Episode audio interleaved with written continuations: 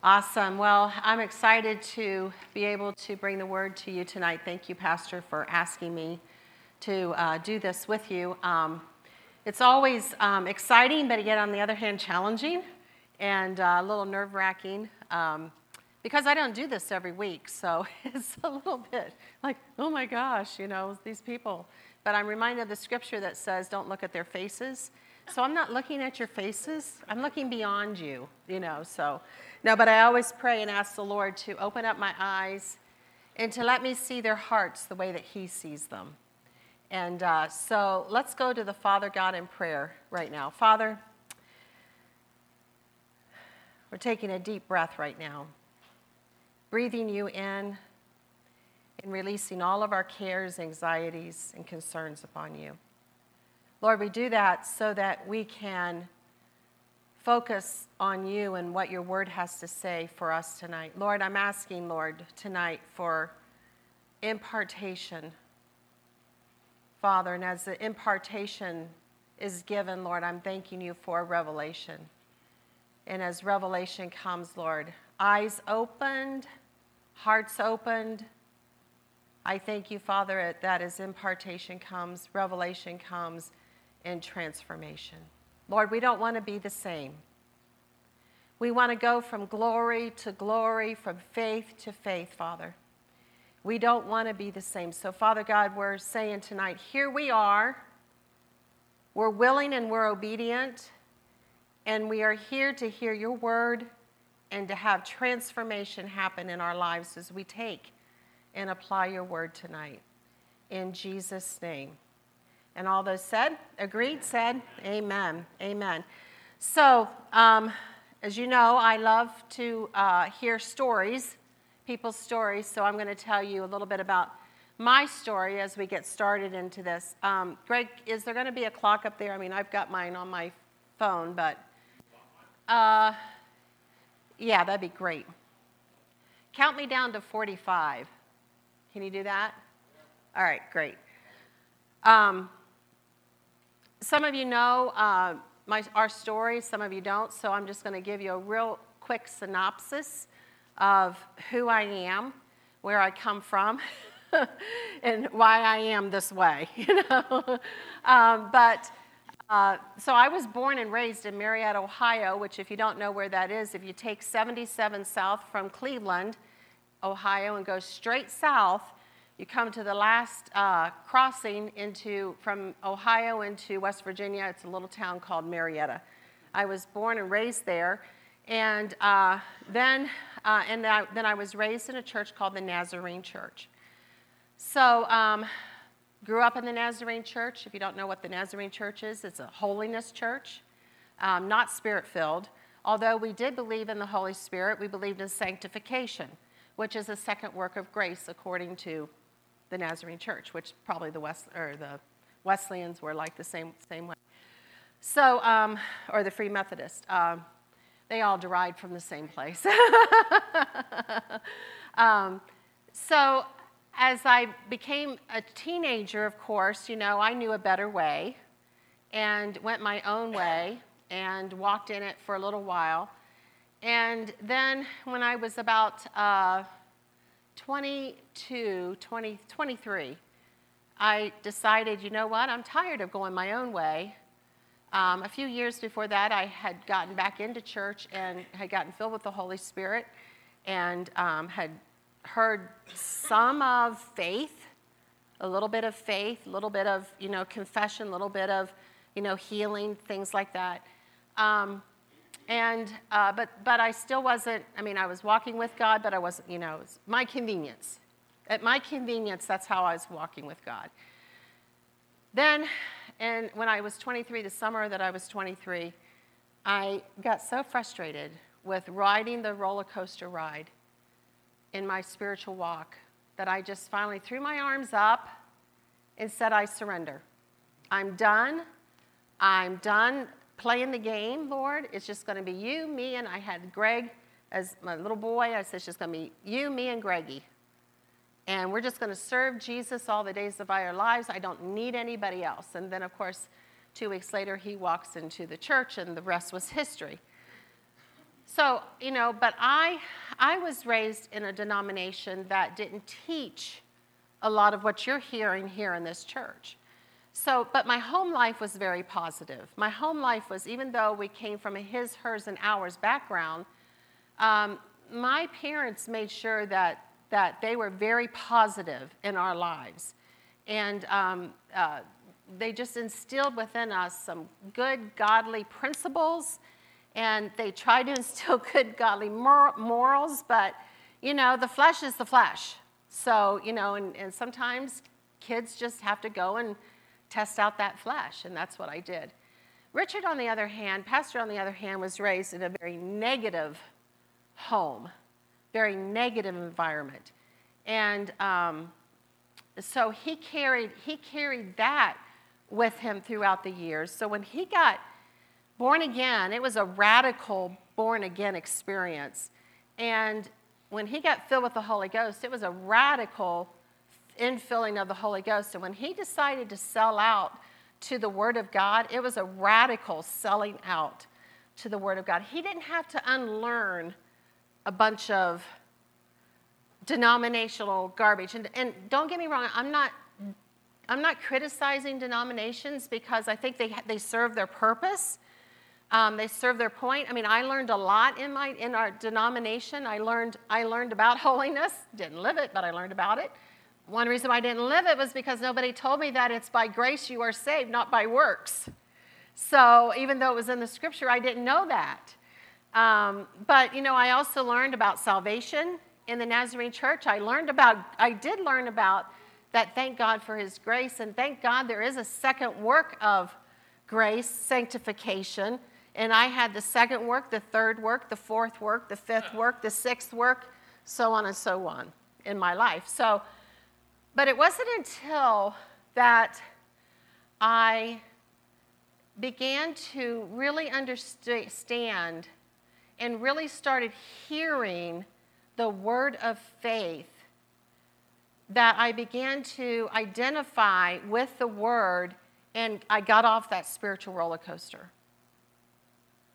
It wasn't until I, until I understood who I was in Christ Jesus that I began to understand that I don't have to, ride, I don't have to get on and off the roller coaster.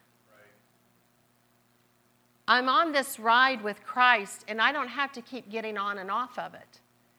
And, and, and it's not that it's a smooth ride, but if I'm going up this hill and there's something coming over the ridge and I don't know what it is, I know that Jesus is in the seat next to me and we're going down together, but He's going to bring me back up, back up out of it. Do you understand what I'm saying? You know, sometimes we get into this walk and we think that it's all going to be smooth.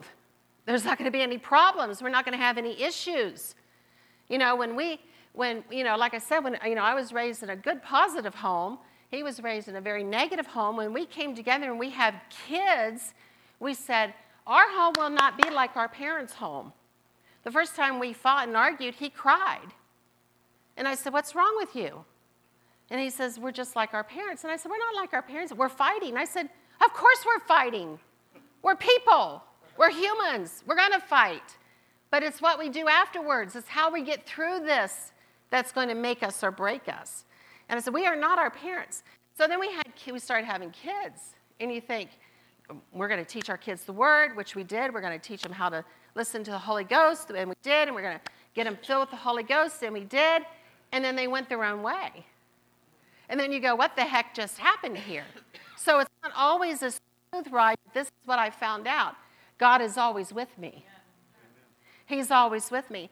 And there's always been just at the right time that I needed to know that I knew that I knew that I knew that God was with me or that God was with my kids, a word of the Lord would come forth, either through the scripture or through a prophet or through the pastor or through a teacher, somewhere, a word of the Lord would come forth.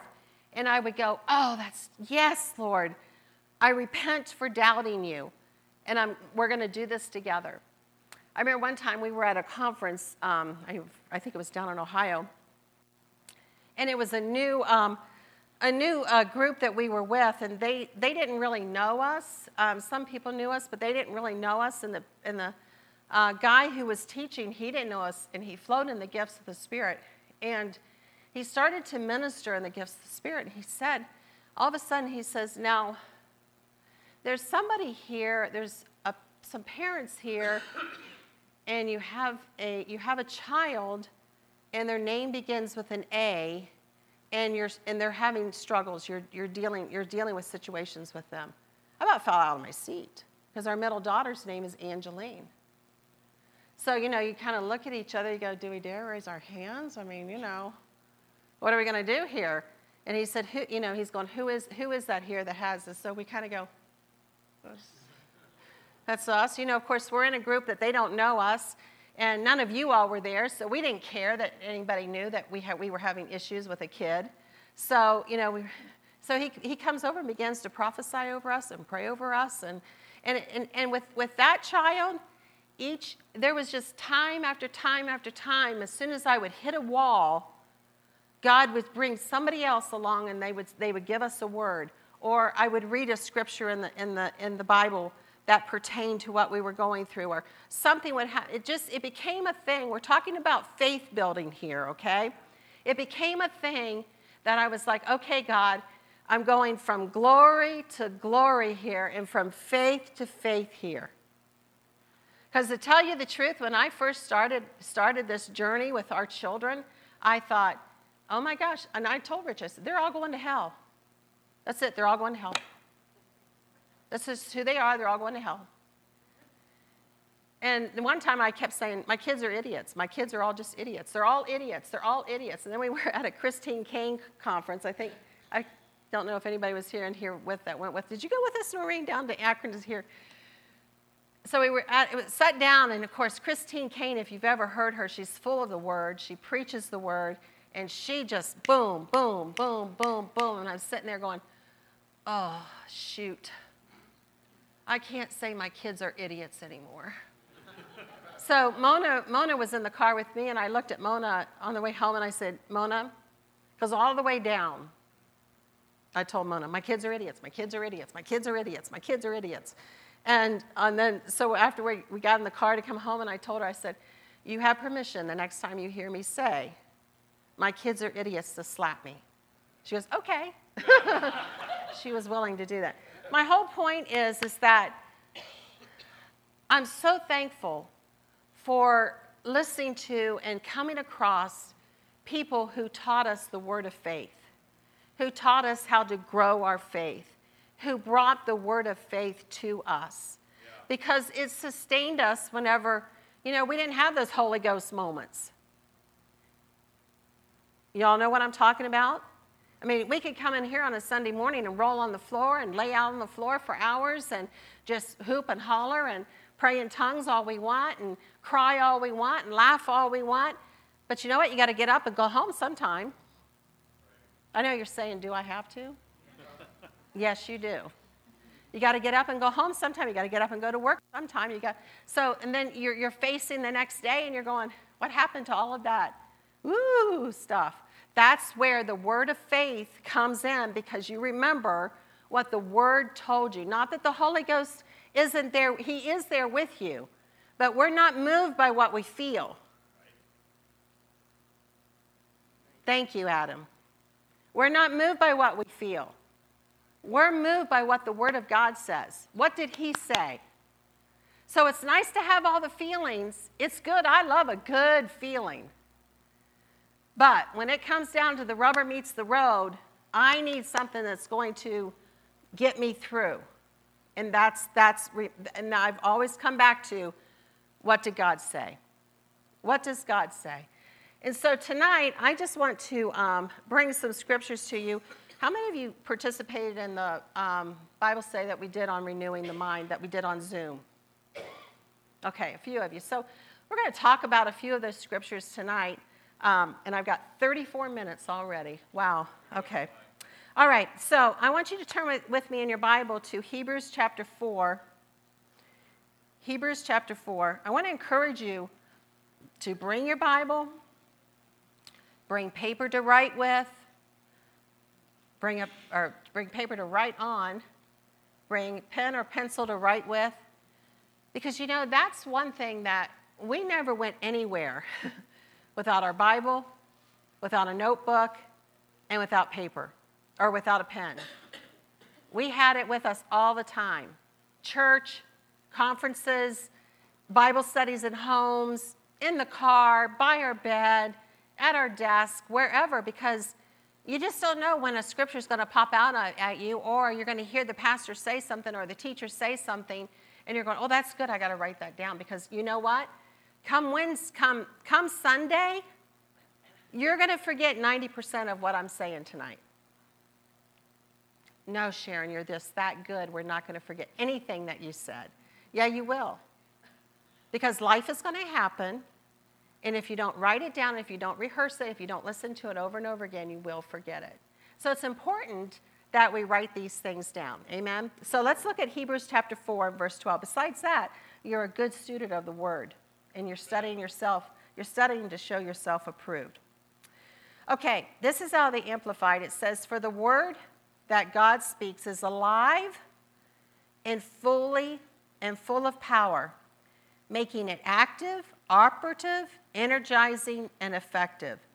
It's sharper than any two edged sword, penetrating to the dividing line of the breath of life, the soul, and the immortal spirit, and of the joints and the marrow, and of the deepest parts of our nature, exposing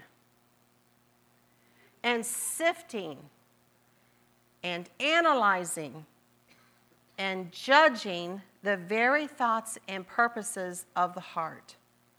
And not a creature exists that is not concealed from his sight, but all things are open and exposed, naked and defenseless to the eyes of him with whom we have to do.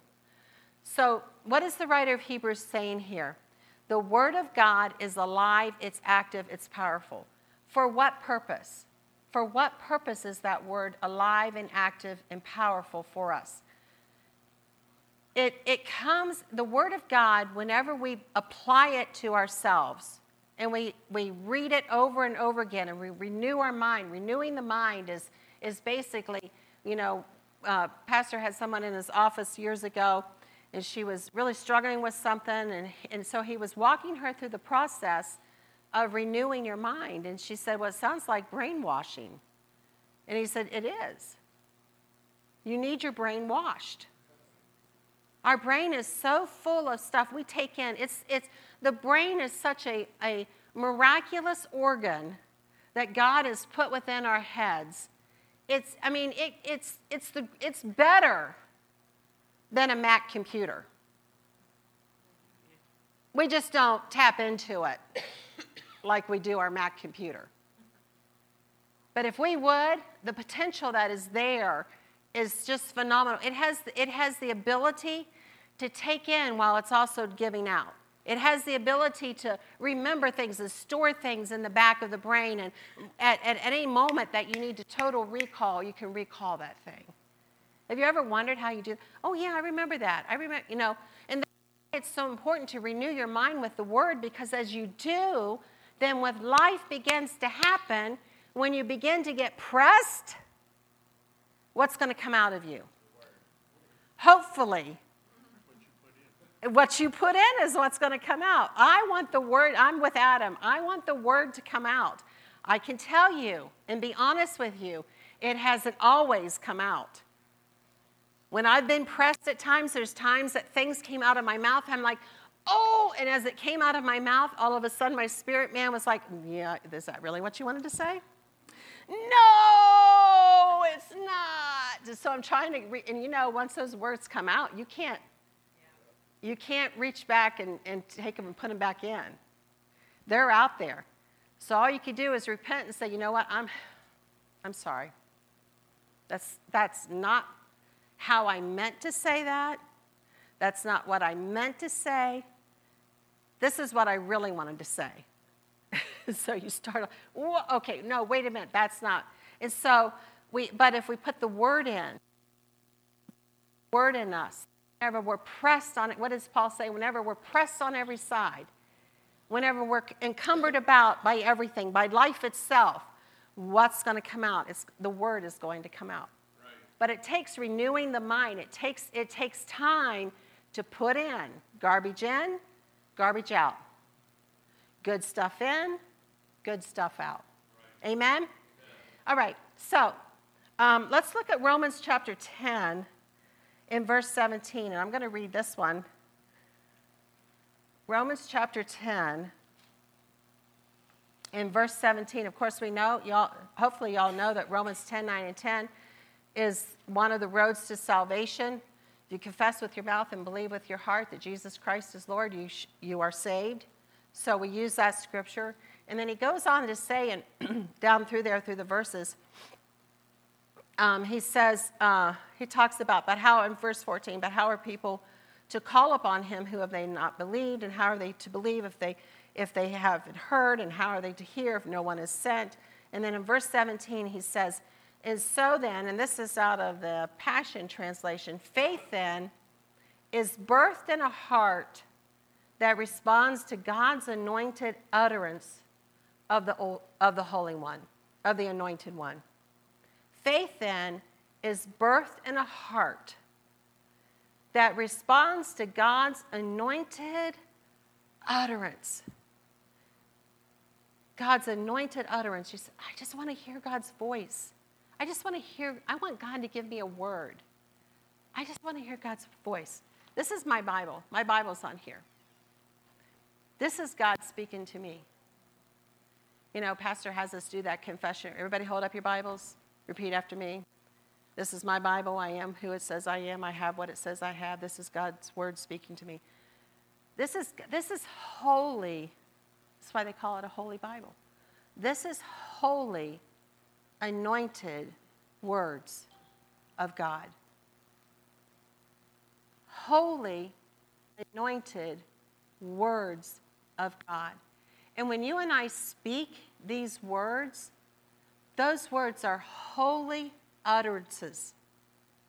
Those words are holy sayings. Those words are anointed sayings. When you speak God's word, you are releasing anointing.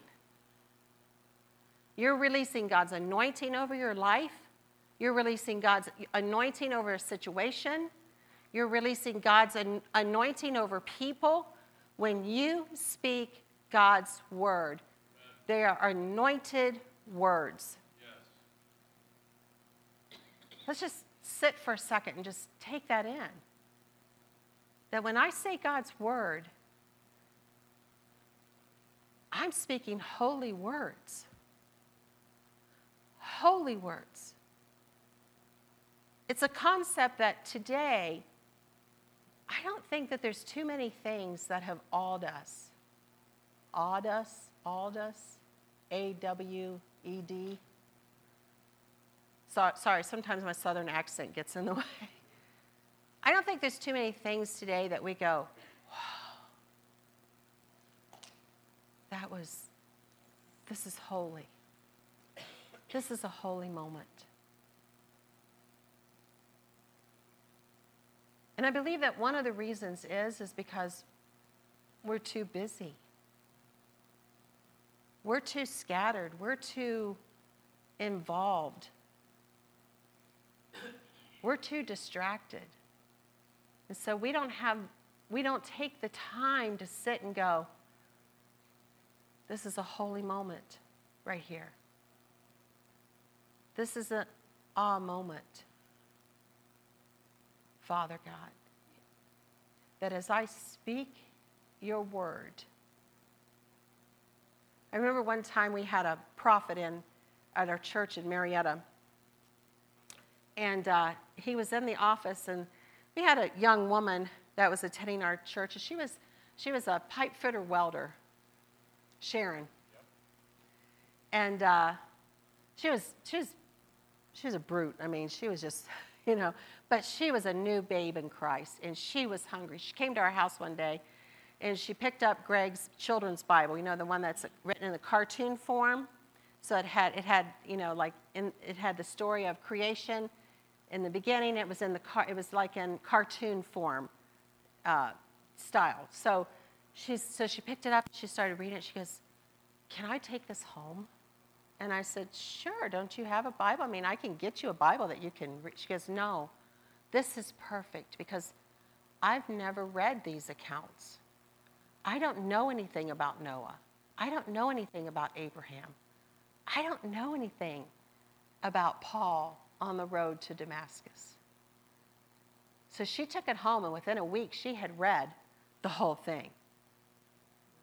And it became real to her, it became alive to her. Sharon was hungry. She was hungry. She, she got filled with the Holy Ghost, but she was hungry. And so this guy, he was a prophet, he was in, and Sharon and I, and I don't know how Sharon ended up in your office, but the prophet was in there, and, and I was in there with Sharon, and, and uh, he reached out and took Sharon's hand and said, Nice to meet you.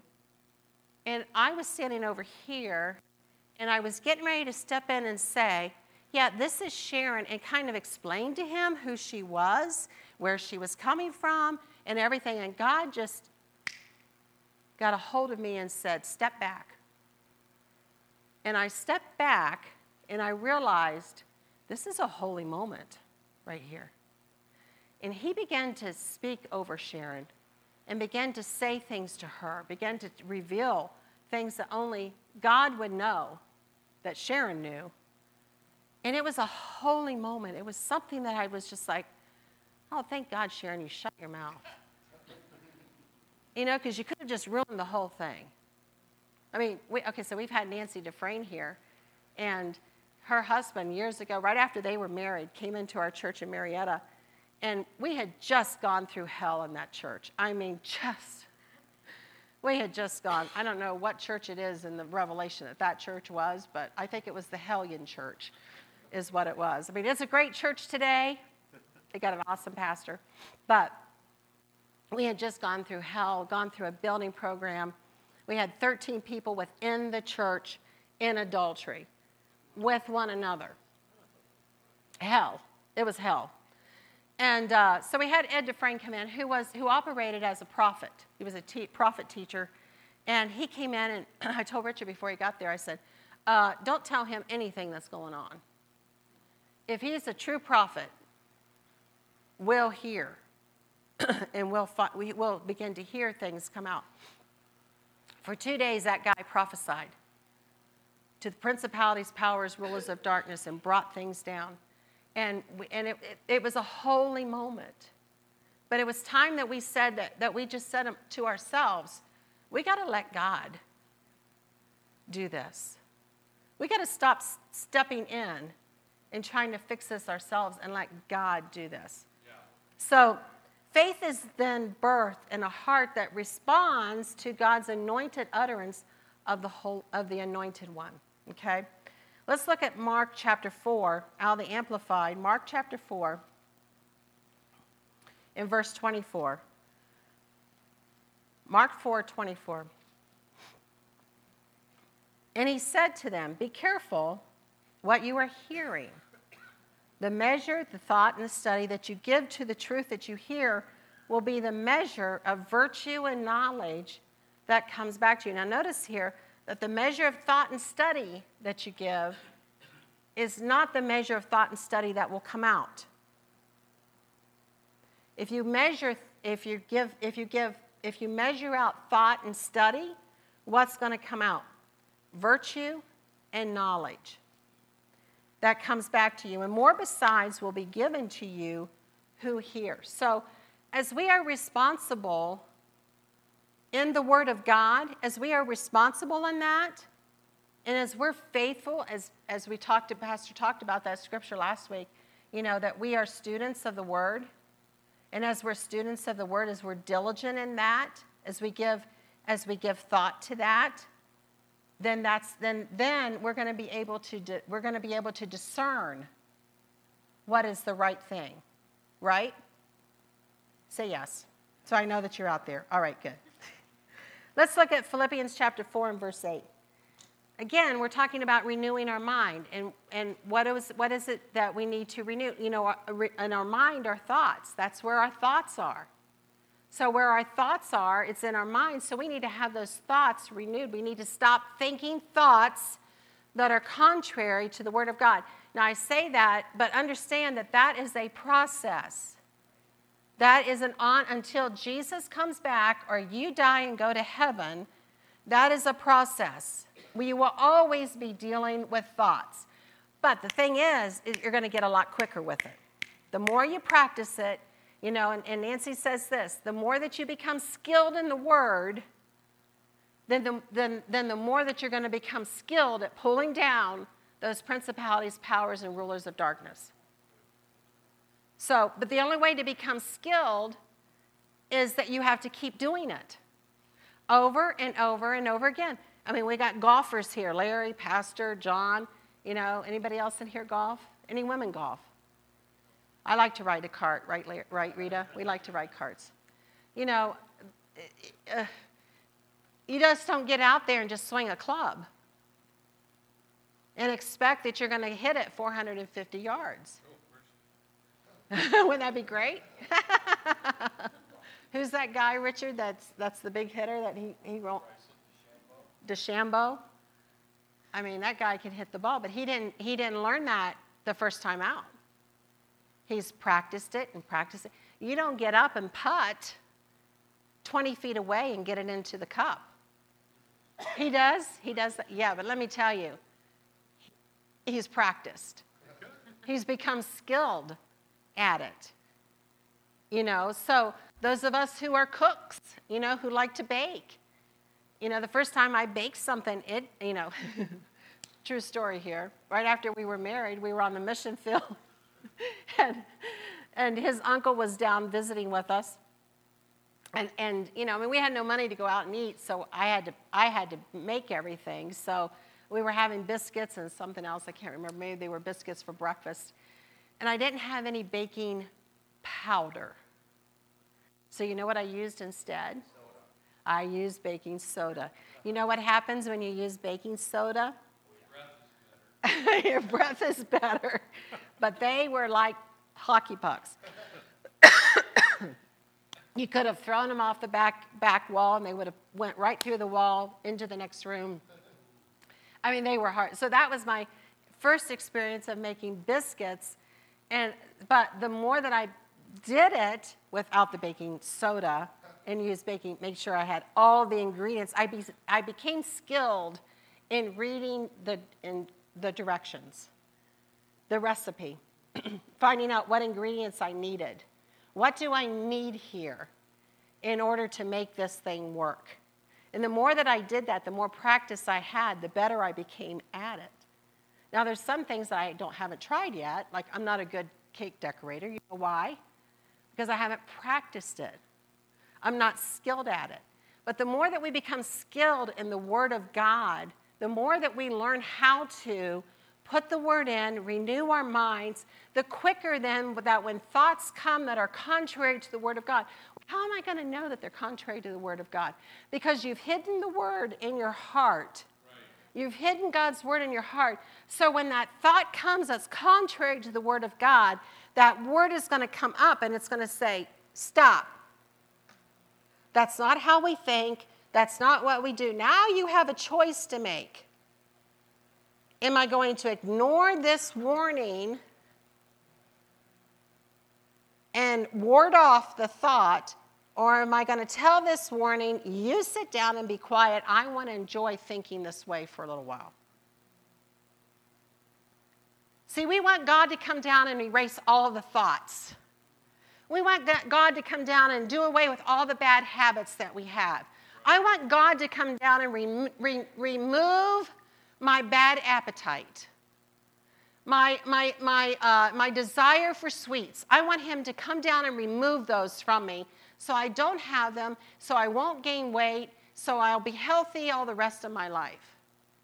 I want God to come and do that for me. That's not how God works. He said, renew your mind, practice, become skilled in it, practice say no. N- n- n- no And the more that you practice that, the easier it becomes. But God's just not going to come down and take this stuff away from us. You know, Pastor talks about that, you know, he was an alcoholic. And he had to work on, work on not being an alcoholic.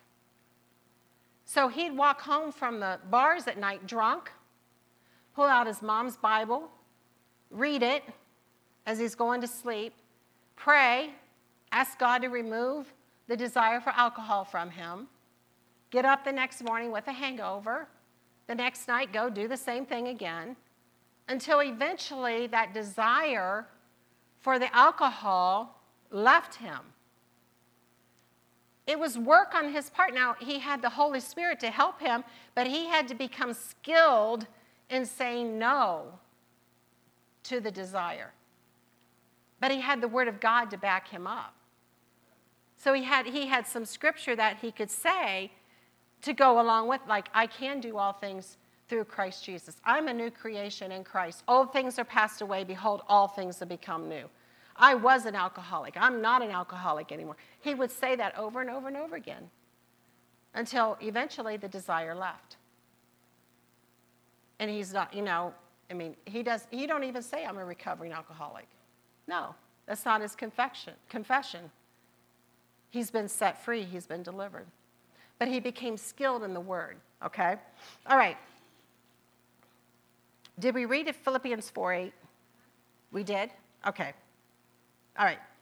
So I want to just kind of go over real quick here in the 10 minutes that I have some of the things that Pastor talked about over the last two weeks and in one of his ser- sermons was that those two words, cognitive dis- dissonance, dissonance.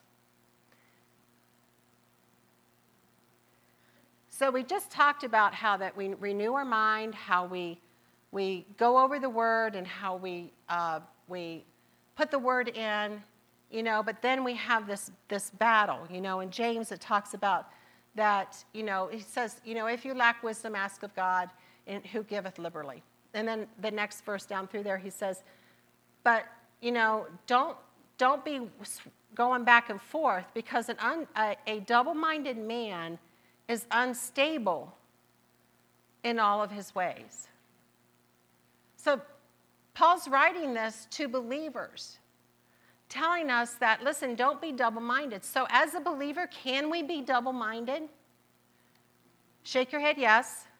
Yes, you can. Thank you, Richard. Thank you. Yes, you, we can be double minded. We can be double minded.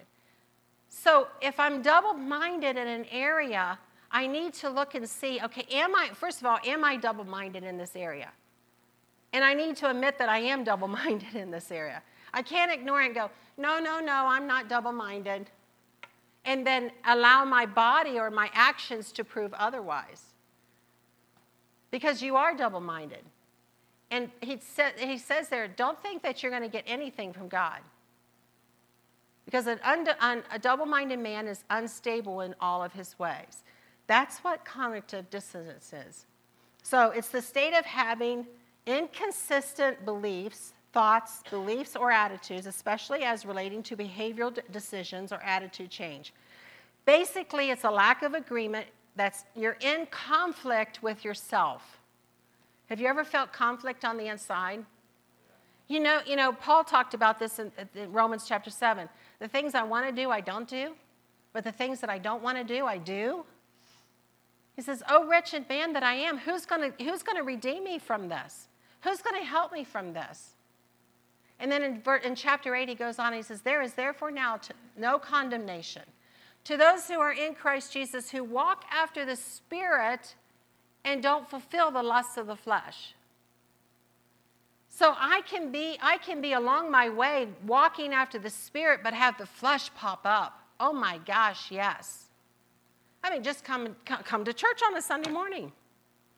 You come in here, you're all happy, you're excited, you know God's going to move, He's going to speak, you're going to worship, you're going to see your friends, and you walk in and somebody is sitting in your seat. You have got to be kidding me. Or we're singing that song again. You've got to be kidding me. Or, really, Pastor? You're going to receive another offering again? Or, he's going to be talking about that again? I mean, so we're, we're unstable. We, we, get, we get in conflict with ourselves. Why? Because the flesh wants to rise up, and we have to constantly say no to the flesh. So the, dis- the dissonance between the truth and what people want to believe is what happens. All right. Let's look at Isaiah chapter 12. Last week, and we're going to finish up with this. Last week, when Pastor was, was teaching, I almost came up out of my skin. I thought, oh my gosh, this is so cool. Remember, he was talking about the well? And how that we come to the well and we draw from the well. You know, there's a scripture that talks about that. Somebody tell me where it's at. Talks about drawing from the well. What is it?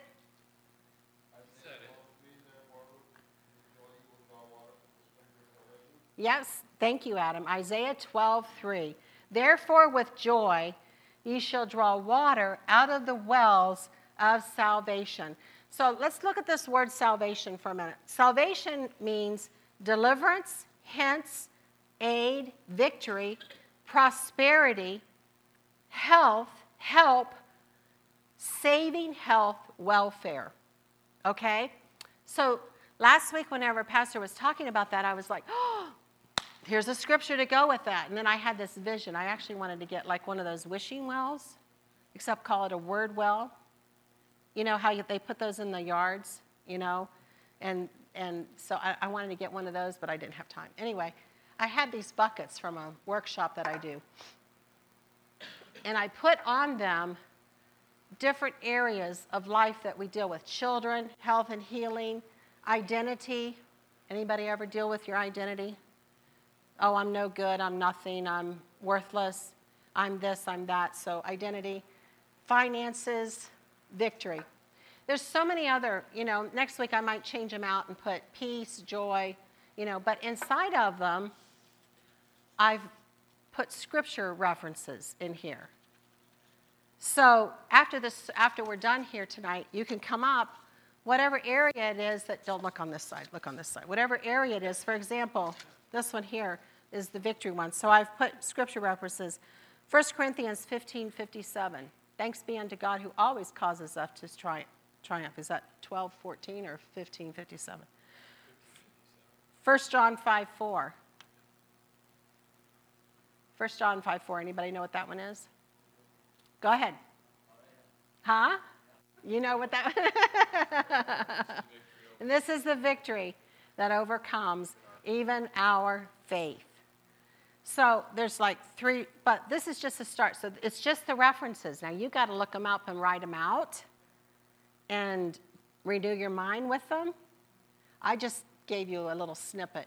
And then from here, you can find other scriptures to go with victory. Okay, this is just a jump start for you. So anyway, that's what that is. But as we were ta- as we were thinking, as we were as he was talking about that last week, I was like, yes, we draw from the well of salvation, the water, the word, the word of God is what washes washes our mind. The word of God is what cleanses us. Is the word of God is what helps us get our souls in line with what our spirit man, what God, the Holy Spirit, has for us. It's the Word of God that does that for us. Okay? So I'm drawing from this well of victory. I'm drawing from the well. I'm depleted. I'm drawing from the well of finances. I'm drawing from the well of um, identity. I'm drawing from the well of health and healing. I mean, a lot of us need this right now. I mean, we're hearing all the time, every day. If you're watching news, which I hope you're not, but I mean, or, you know, and you can't help it. I mean, family members are sick, this person's sick, that person's sick, and no condemnation, but we have to fight the good fight of faith. Yeah. And the only way to fight that is with the Word of God. So the other day we got news that our granddaughter, one of our granddaughters, I mean, she's, uh, she's two years old. She has a weakened immune system anyway. She, over the weekend, she was carrying a temperature of 103 all weekend. And I'm like, okay, this isn't good. All right, get the word out. We've got to get the word out. And so, you know, anytime we'd hear from Shannon, we'd say, okay, in Jesus' name, I declare over Livy that by the stripes of Jesus, she is healed. I declare that temperature must come down. I speak peace, peace over her body in the name of Jesus. And so by the weekend, her temperature had come down. And she was, I mean, she's, she has the cold, is what she has. Tested her. She has rhinovirus, which is the common cold, is what she has. So, you know, but she's so she's coming through it.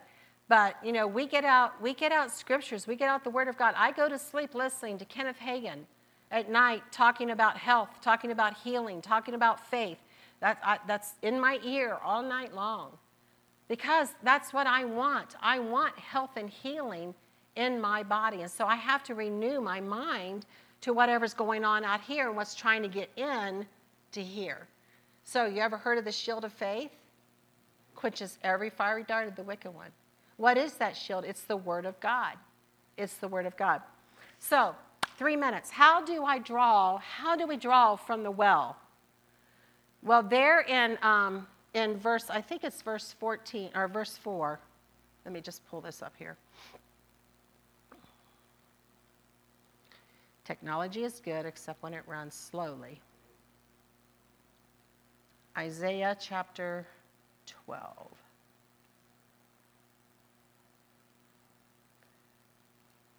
Verse 4.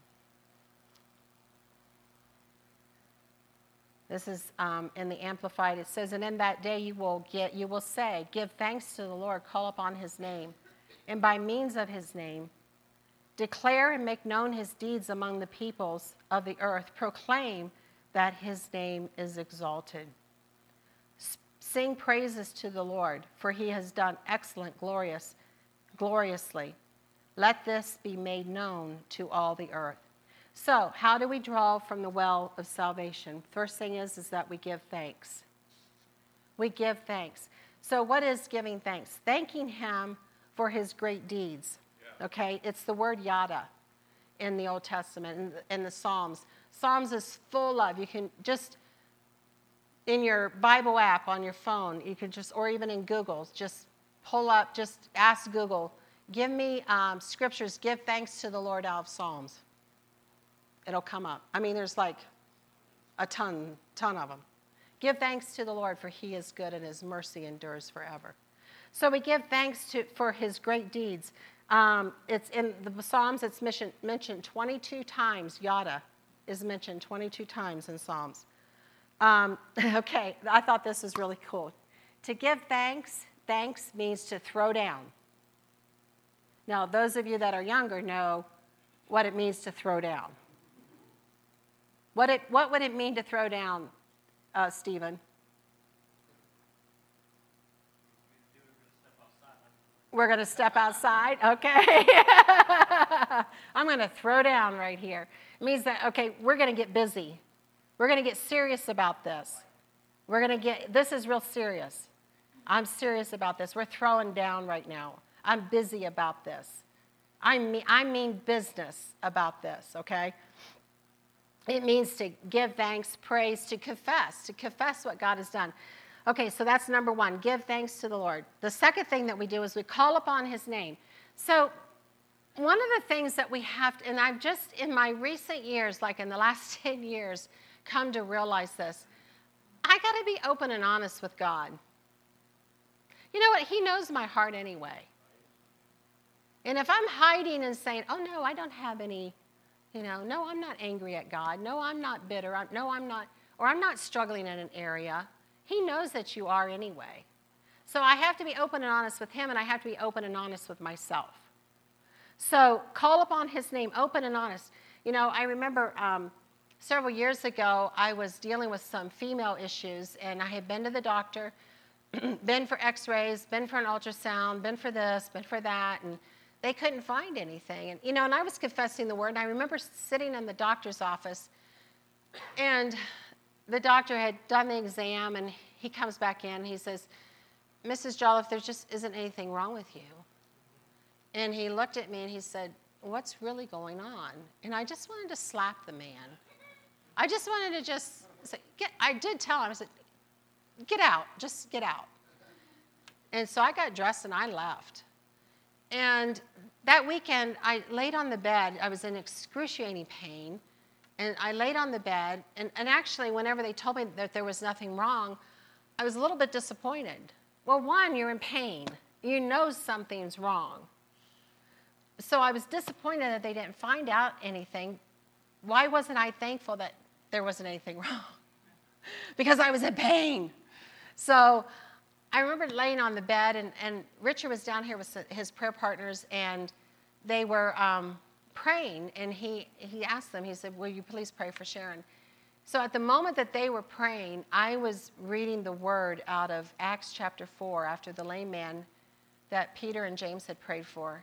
And they were brought before the council and they were questioning them. And Peter began to say, began to preach to them about Jesus. And he said these words. He said, he said, This man stands before you whole because of the name of Jesus. No other name but the name of Jesus. And just like that, there was a talk, okay, talk about that holy moment. There was a holy moment that came over me. And I was like, I mean, it's, it's like my breath was taken away for a second. And I said, Oh, dear God, I am so sorry. I repent because I was disappointed and I was putting my trust in nothing wrong with doctors because if I don't have the faith and I need a doctor, thank God the doctor is there, you know, because I want to live and not die. Um, but I, I, was putting my trust in the doctor so much so that when he told me nothing was wrong, I was disappointed. I said, Jesus, I'm sorry. And just like that, a holiness just came over me and the pain left my body and haven't had a, a problem with it since. You see, that's confessing to God. That's being open and honest with God and saying, I got an issue here. I'm sorry. And then allowing His word to come in and to heal. So we give thanks, we call upon His name, we declare and make known His deeds. What is that? We testify. You share with people, you tell people of the goodness of God in your life. You tell, you tell people how God has blessed you, how he's, how he's encouraged you, how He has brought you up, how He's delivered you from depression, how He's delivered you, how He provided for you when there was nothing there to provide for you. God provided for you, how He brought things to you whenever, like, like Dana was sharing last week, gasoline. You think God cares about gas? Absolutely. If you don't have gasoline, He cares about gasoline. Amen. Why? Because he cares about what's concerning you. And so, as, as we confess those things and as we then testify about those things, the next thing, the last thing that we do is we worship Him. And worship Him is different than thanking Him. Thanking Him is thanking Him for the, His deeds, for great things that He's done. Beautiful sunrises, beautiful sunsets, creation, awesome things. You delivered us, you set us free. Worship is, is that you come before Him and you bow before Him. And actually, and in worship, a lot of times, you're not saying anything. I think sometimes in worship, we can't handle it when it's quiet. And sometimes in worship, there's an awe that comes over the place, and you're just you're kneeling before God, you're flat before God, you're face down before God, you're honoring him, you're you're humbling yourself before him. And you're worshiping him. That's worship. You're worshiping him for who he is, what he has done, and what he is doing in your life. Vine's, Vine's Concordance says to worship means to prostrate oneself to bow down. The word is found in modern Hebrew in a sense of to bow or to stoop, but not in the general sense of to worship. The fact that it's found more than 170 times in the Hebrew Bible shows something of its culture significance. So in the Old Testament, there was a lot of worship that was going on, not necessarily the worship of the one true God, but worship of idols. And what did they do? They bowed, they bowed before them. So much so that in the one situation, that in the middle of the night, the angel of the Lord came along and knocked their idols down. And they were face down. They were face down. To me, that signifies they were down worshiping God. What does it say in the New Testament? That in those days, every knee will bow and every tongue will confess that Jesus Christ is Lord. See, that's worship. We're going to come and we, we do it in our lives now. We worship you, Father. We honor you for who you are, for what you've done in our lives, for what you are going to do in our lives. That's worship. And so as we begin to do that, we begin to see that, that we can draw then from the well of salvation. John 4 24 when Jesus was at the well with the, the Samaritan woman. He said, God is spirit, and they that worship him must worship him in spirit and in truth. His word. His word. Let's stand.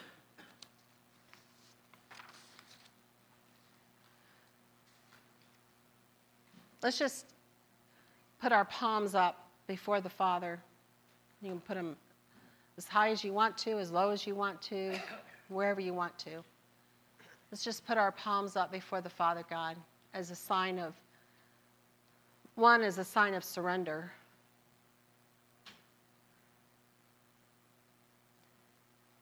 So, whatever that is right now in your life that you need to say, Lord, I'm surrendering this to you. Again, God's okay with that, that it's again. I surrender this to you. Yeah.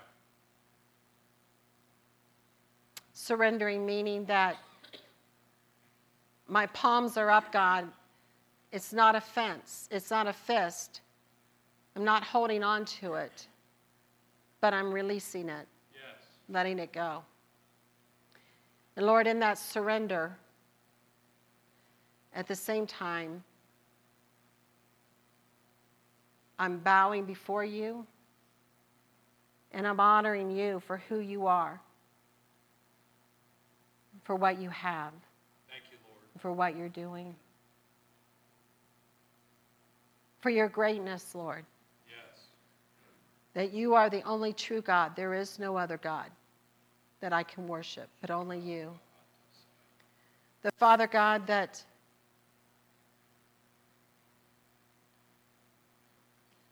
that, Lord, I could trust you.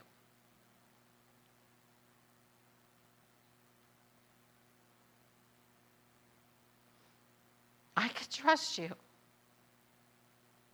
I could trust your word. I could trust your heart. That you're for me, you're not against me. Right. You're for my family, you're not against my family. You're for my health, you're not against my health. You're for my finances, you're not against my finances. And Lord, I could trust you, and I worship you.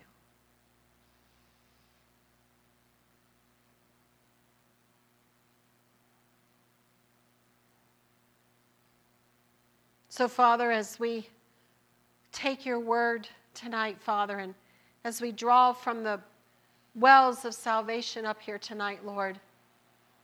May it be something, Father, that that Lord, that it's the word that we need at that at this moment. Right. In Jesus' name. Amen. Amen. Amen.